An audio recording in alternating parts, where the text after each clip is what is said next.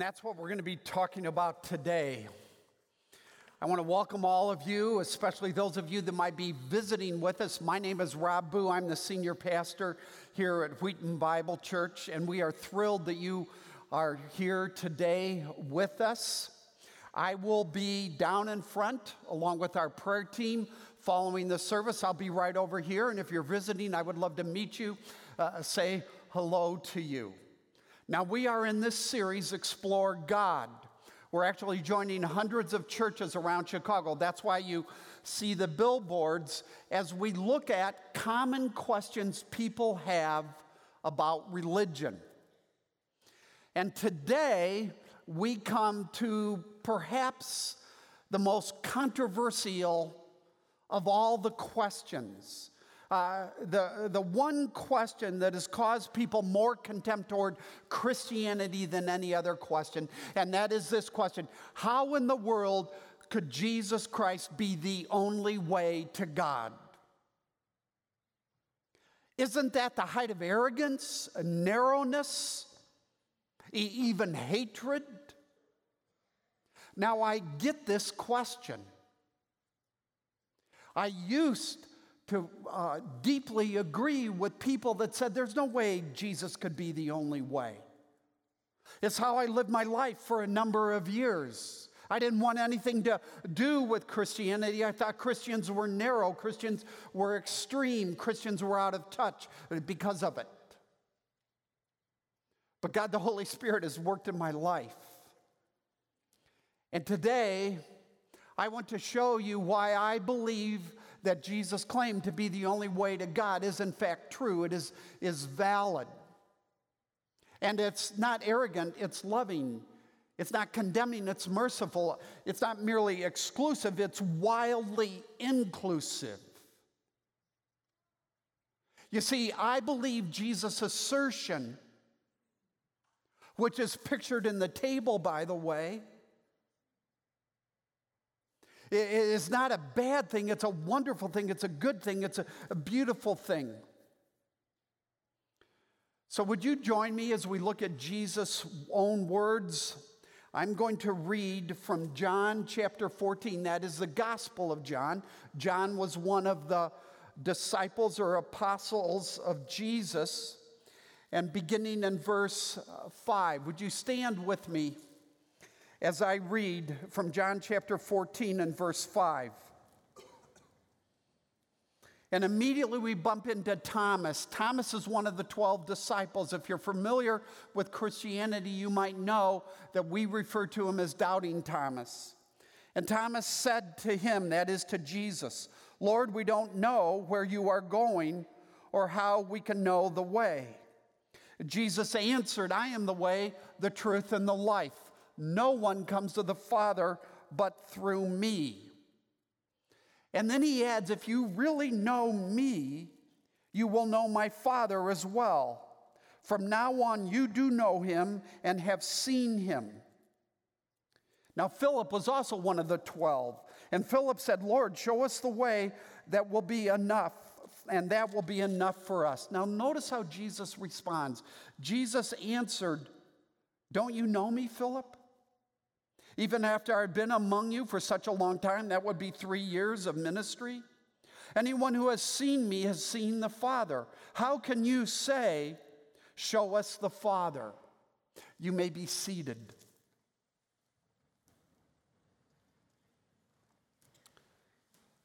Now, there are two alternatives to Jesus' claim.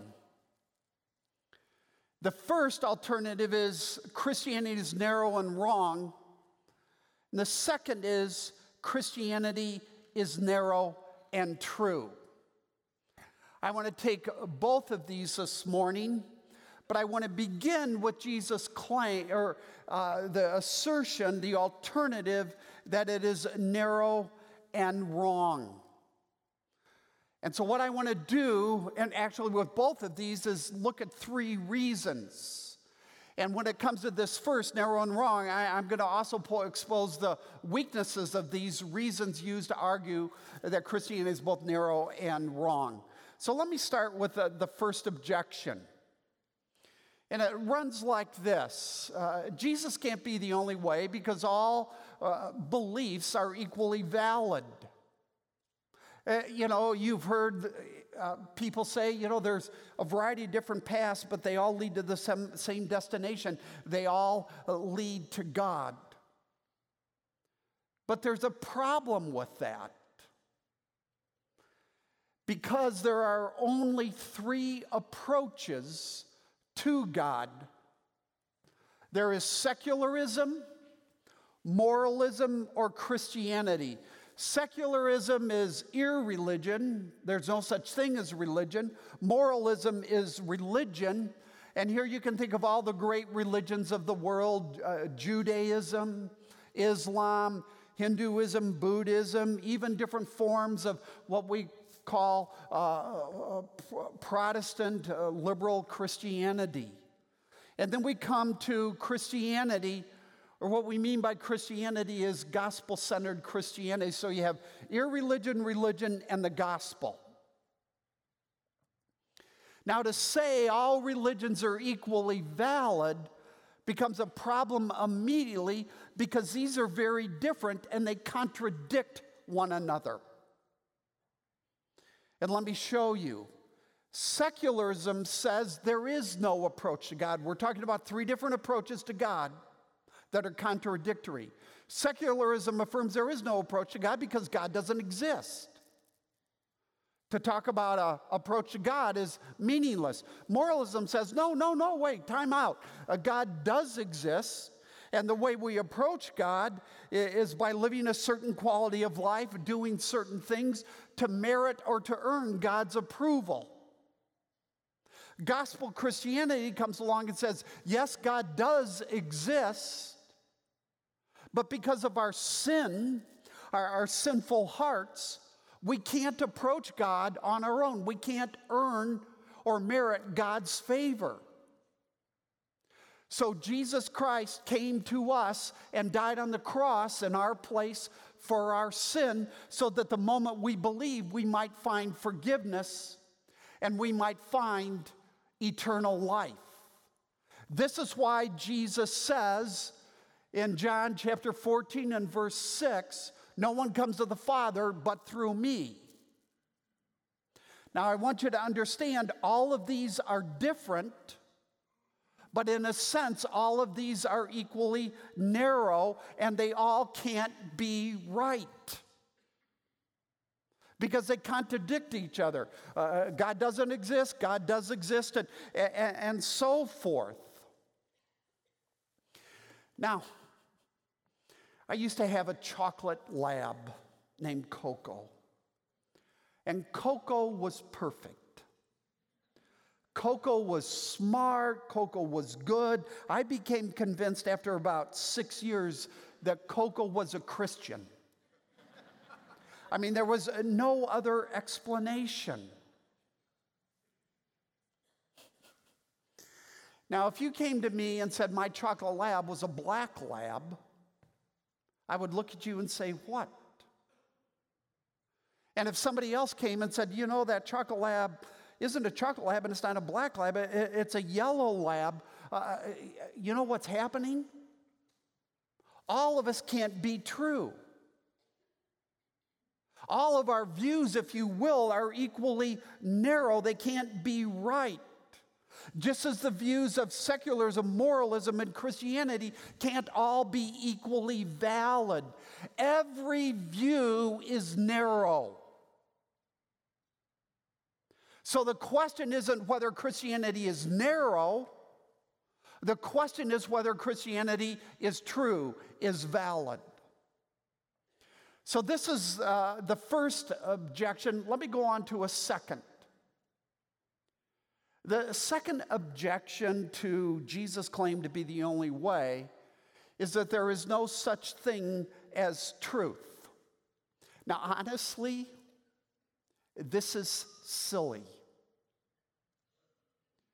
Uh, because what people are asserting is there is no such thing as truth, except my claim that there is no such thing as truth. Right? So, this is a truth claim. it's just a negation. Now, this doesn't work in life. I mean, it doesn't work with parents, for example.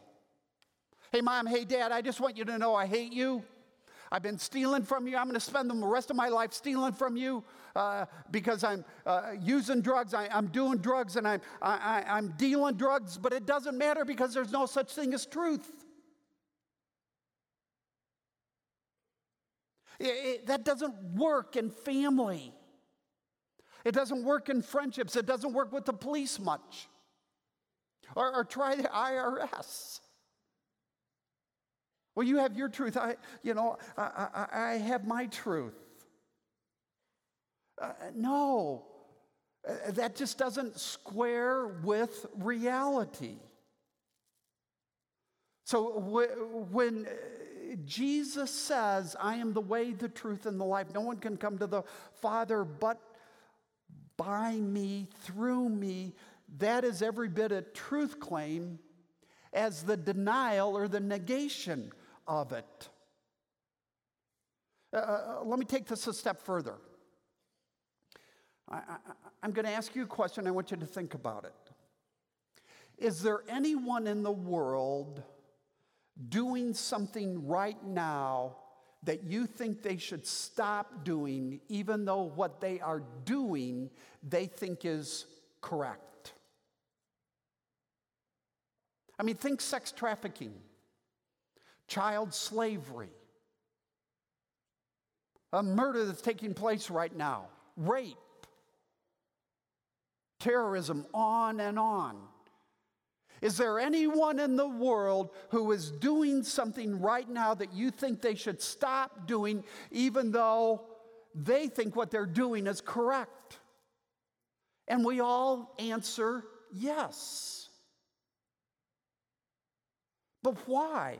Why do we answer yes?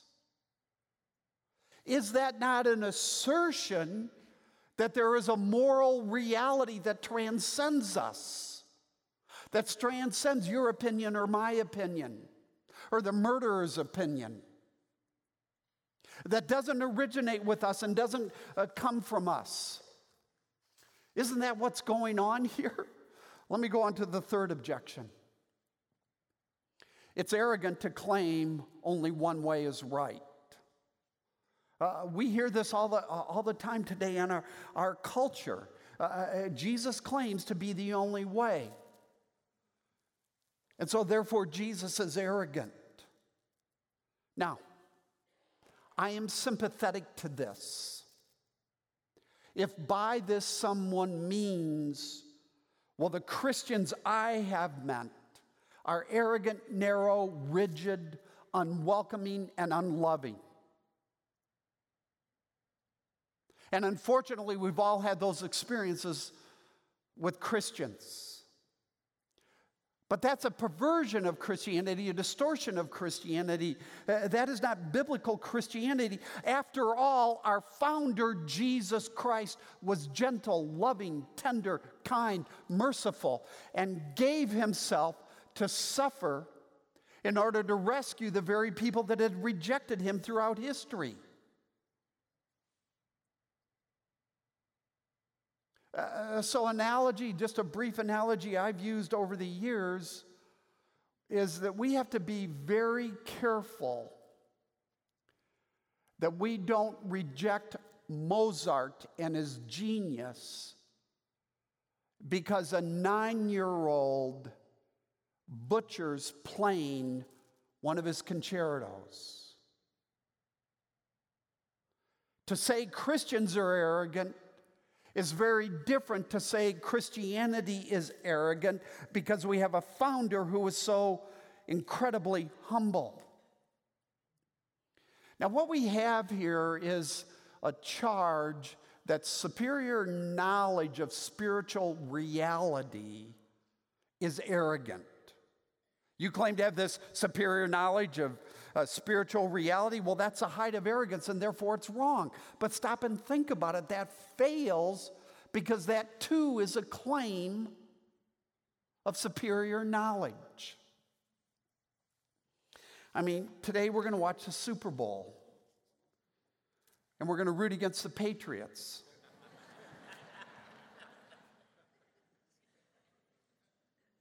Is it really narrow? Is it really arrogant to say there's only one way your team can get to the Super Bowl? I mean, come on. Is it narrow to say there's, is it arrogant to say there's only one way I can turn on my uh, phone, I can turn on my, uh, my computer? Years ago, I owned a boat with a friend. It was a ski boat. We loved to water ski. And, one evening, he was out in the ski boat and he was going fast and he hit something that had punctured a hole in the boat and the boat began to sink. And he got to the side of the river and the boat sank in a couple of feet of water. All these three objections are like a boat with a hole in them. Uh, to assert that all beliefs are equally valid doesn't work because they contradict one another.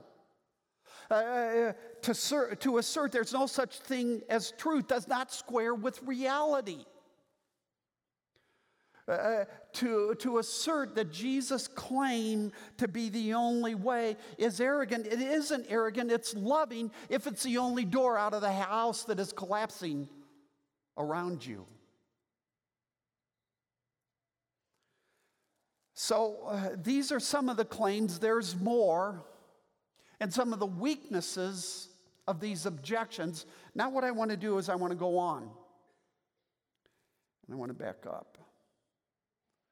And I'll just leave that for a moment because I want to move on to, uh, to the second alternative. There's only two alternatives either Christianity is narrow and wrong, or Christianity is narrow and, and right. And what I want to do is I want to dig in and look more specifically at Jesus' words here in John 14, 6, where Jesus said, I am the way, the truth, and the life. No one, no one comes to the Father but through me. And I want to give you three reasons why I believe that Jesus' assertion that I am the only way here in the second half of verse 6 is true. And the first is that here Jesus is claiming to be God. Now, this is really the, the foundation of, of all of this um, argumentation. Is Jesus Christ God or is he not? Either Jesus was terribly right or he's terribly wrong. Now, I'm not going to defend the deity of Jesus Christ. What I want to do is explain this morning Jesus' claim. I'm going to assume that not only is Jesus claiming to be God, which he certainly is, but Jesus is in fact God. And I want you to notice the first two words here I am. Jesus doesn't say, I point to the way, the truth, and the life. Jesus says, I am the way, the truth, and the life. No prophet had said that. No prophet of Israel. Jesus comes along and says, I am, I am. Now, I want you to see something here because what we notice is humility, but not modesty. I mean, for Jesus to say, I'm the way, the truth, and the life, uh, demands that Jesus would leave the splendor of heaven and, and become a man and experience a life of uh, suffering and rejection, torture and death as he died on the cross as our substitute, the sacrificial lamb of Israel, bearing our sin, absorbing the wrath of God. So when Jesus asserts, I am the way, the truth, and the life, that is a statement of humility. It is not a statement of modesty. I am. This is the sixth of the seven I am statements that Jesus makes in the Gospel of John. So earlier, uh, Jesus has said, I am the bread of life. He has said, I am the light of the world. I am the good shepherd. I am the resurrection and the life. And now, here, I am the way, the truth, and the life. Humility, yes. Modesty, no. What we have here is an extreme claim to be God. Why? Because Jesus Christ has come to make extreme demands on our life. He has come to wake us up out of our spiritual slumber, out of our uh, moral anarchy, uh, out of our, our, our personal emptiness. Uh, Jesus has come to call us to action, to demand that we follow him without reservation. I am the way, the truth, and the life. You don't get to pick and choose because I am. Oh, oh, Jesus, I'm into you, but I really can't stand the church. No, you don't get to pick and choose. Uh, Jesus died for the church. Jesus created the church. Jesus calls us to follow him in every area of life without reservation.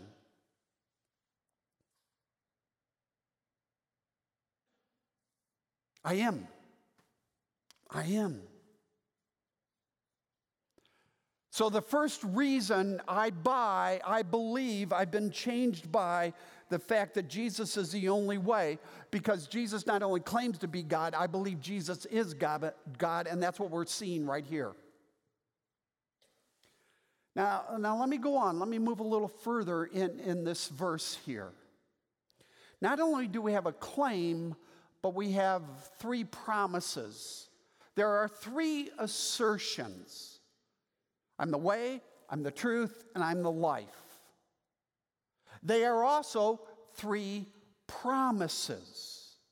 And what Jesus is promising here points to his deity. It's totally consistent with his deity. And so, for example, promise number one, when Jesus says, I am the way, is a promise of access to God. That you can approach God through me, Jesus is saying. But not only is it a promise of access to God, get this, it's a promise of intimacy with God.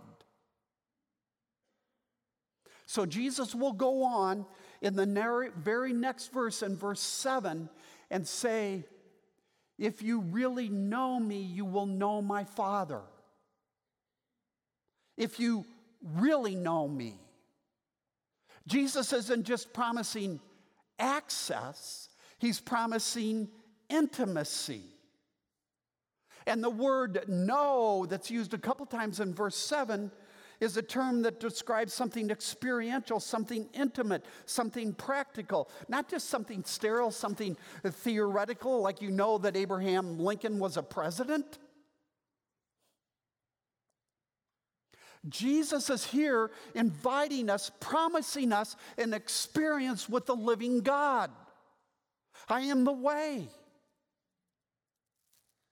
Uh, Jesus uh, is describing something infinitely greater uh, than even the intimacy a loving husband and wife enjoy after 25 years of marriage. Uh, when Jesus says, I'm the way, uh, Jesus is saying there's a big difference between knowing Gibson sells steaks and eating their steaks. And Jesus is inviting you to taste and see and to eat of the Father. It's why, as we just read a few minutes ago, a, a couple verses later, when Philip raises this question, uh, uh Jesus, uh, uh, well, he doesn't throw him under the bus, but he says, What in the world, Philip? You've been living with me for three, three and a half years, and you have head knowledge, you don't have heart knowledge, you don't really know who I am. You know, but you don't know. Philip is the mass of humanity who ignores this invitation. Uh, let me take it a step further. Uh, suppose during this past polar vortex that we pray will never visit Chicago again, that a parent was out walking outside with a child, and the, the child slipped and fell into an icy river. Well, what, that, what is that parent going to do? Well, the parent's going to do what any good parent does the parent's going to jump in and rescue the child. When Jesus says, I am the way, Jesus is saying, I am that parent. I plunged, I not only plunged into the icy river, I, I died in the icy river because of your sin and your shame. I am the way. And Jesus is inviting us in to experience uh, the depth of a father's love that would send a son to die in that river. No other religion teaches God suffered and died. Christianity alone. Is that really narrow? Secularism, if we go back to secularism up here, secularism has no categories uh, for shame and sin and, and guilt. So uh, when Jesus claims to be God and Jesus invites us, promises us uh, the way, which is access and intimacy, let me ask you a question Is that narrow or is that wonderful? Now let's look at the second promise. I am the way, and now Jesus promises, I am the truth. This is a promise of meaning. Let me show you these. The way is a promise of intimacy, the truth is a promise of meaning. Now, if we all, if we go back to the beginning of the Gospel of John, John chapter one, uh, John says something about Jesus at the beginning that's outlandish. It's, it's crazy. Uh, John says the Word became flesh, made His dwelling among us, full of grace and truth. The Word became flesh. He's talking about Jesus. And he's using a profound term when he uses the word word. Because in the Greek, it's the concept logos. And it was a central concept to Greek and Roman philosophy in, in Jesus' day and centuries before Jesus' day. And, and uh, the word meant meaning and purpose in life, truth in life. And the Greeks and the Romans had spent centuries searching for meaning and, and uh, purpose in life. And by Jesus' day, they had concluded there is no logos, there is no truth. And John comes along in his gospel, and the very first words out of John's mouth, practically speaking, are Jesus, or is Jesus is the Logos. Jesus is the truth. Jesus is the source and the purpose uh, of meaning. And what John is saying in John chapter 1 is there is meaning, there is direction. This world is going someplace. And Jesus says the exact same thing when he says, I am the truth in chapter 14. But Jesus is saying truth isn't an abstract concept, it's a person, it's the Savior King.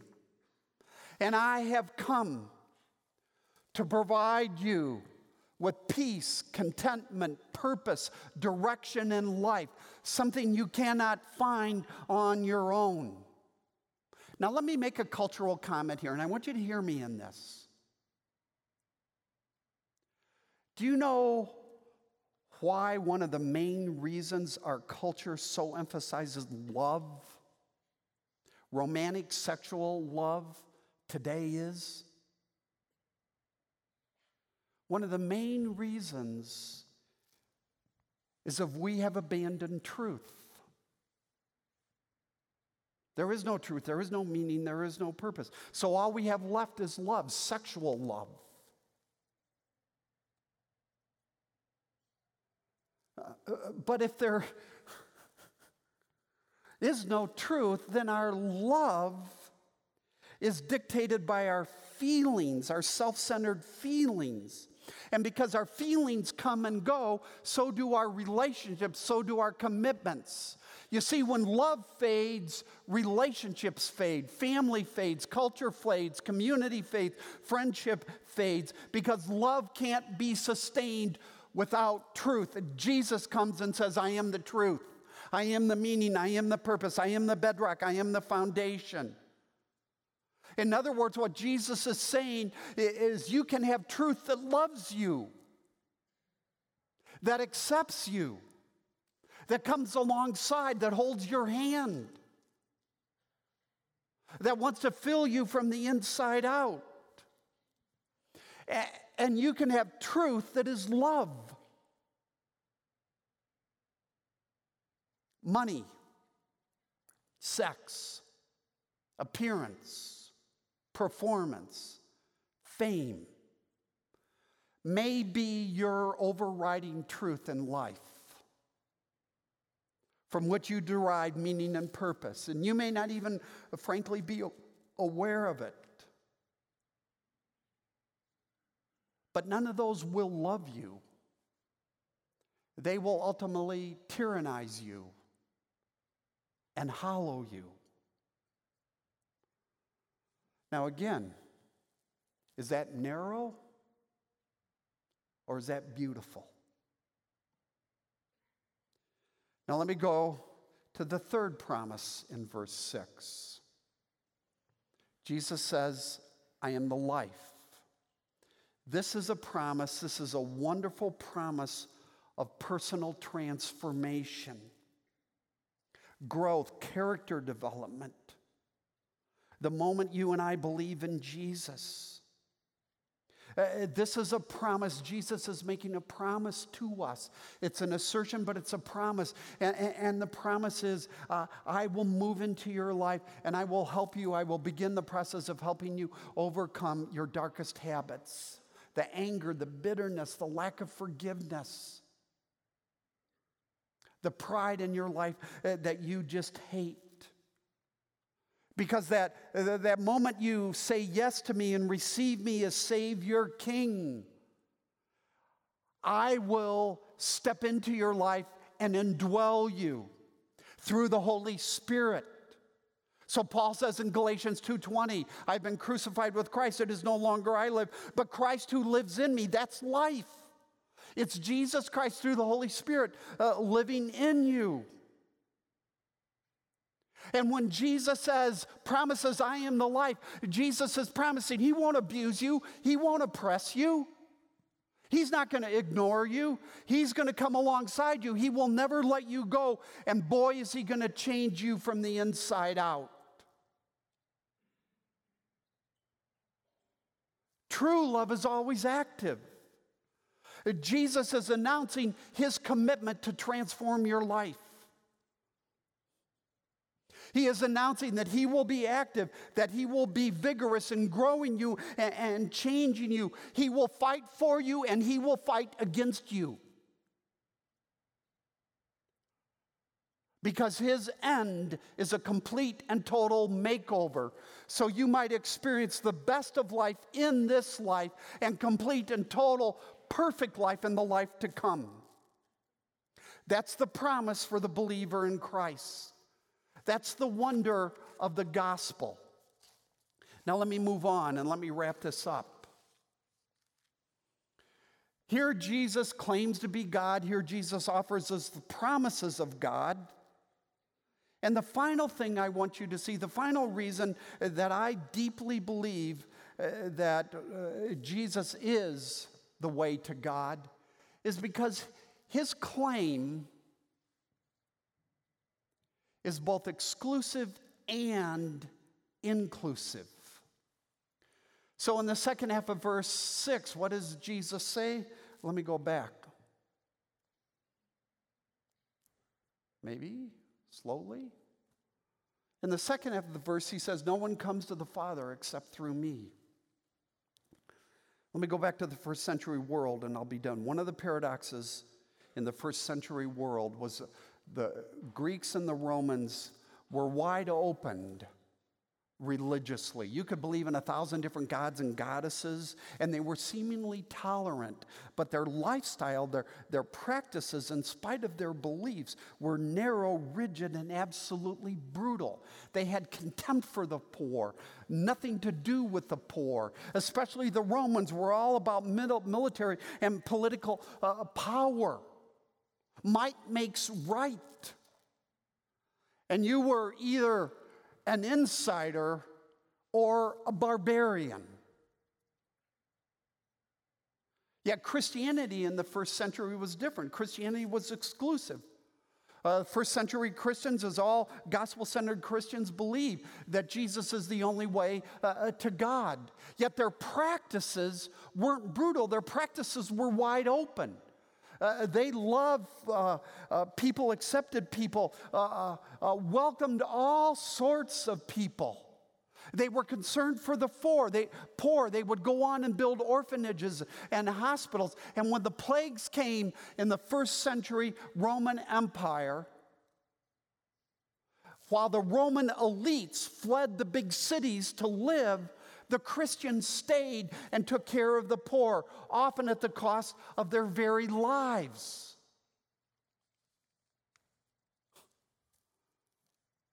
So, yes, Christianity is exclusive. But yes, Christianity is incredibly inclusive in that it's open to anyone, moral or immoral, poor or rich, educated, uneducated, disadvantaged, advantage, it doesn't matter. Christianity is inclusive. Jesus welcomes all. Jesus says, Come. Jesus Christ did not come to create a country club of insiders that would look down on outsiders. Jesus came to create a family of people who are eternally grateful and humbled by the reality that on the cross, their suffering Savior won their forgiveness and their life that is eternal. Now, if you've never done so, I want to invite you to cross the line. I want to invite you to say yes to Jesus. I want you to receive him as your Savior and Lord, not to, like Philip, just believe about him, but to believe in him, to depend upon him, to begin the journey of knowing Jesus in your heart. And I want to invite you to pray with me right now. Would you bow with me and let's pray?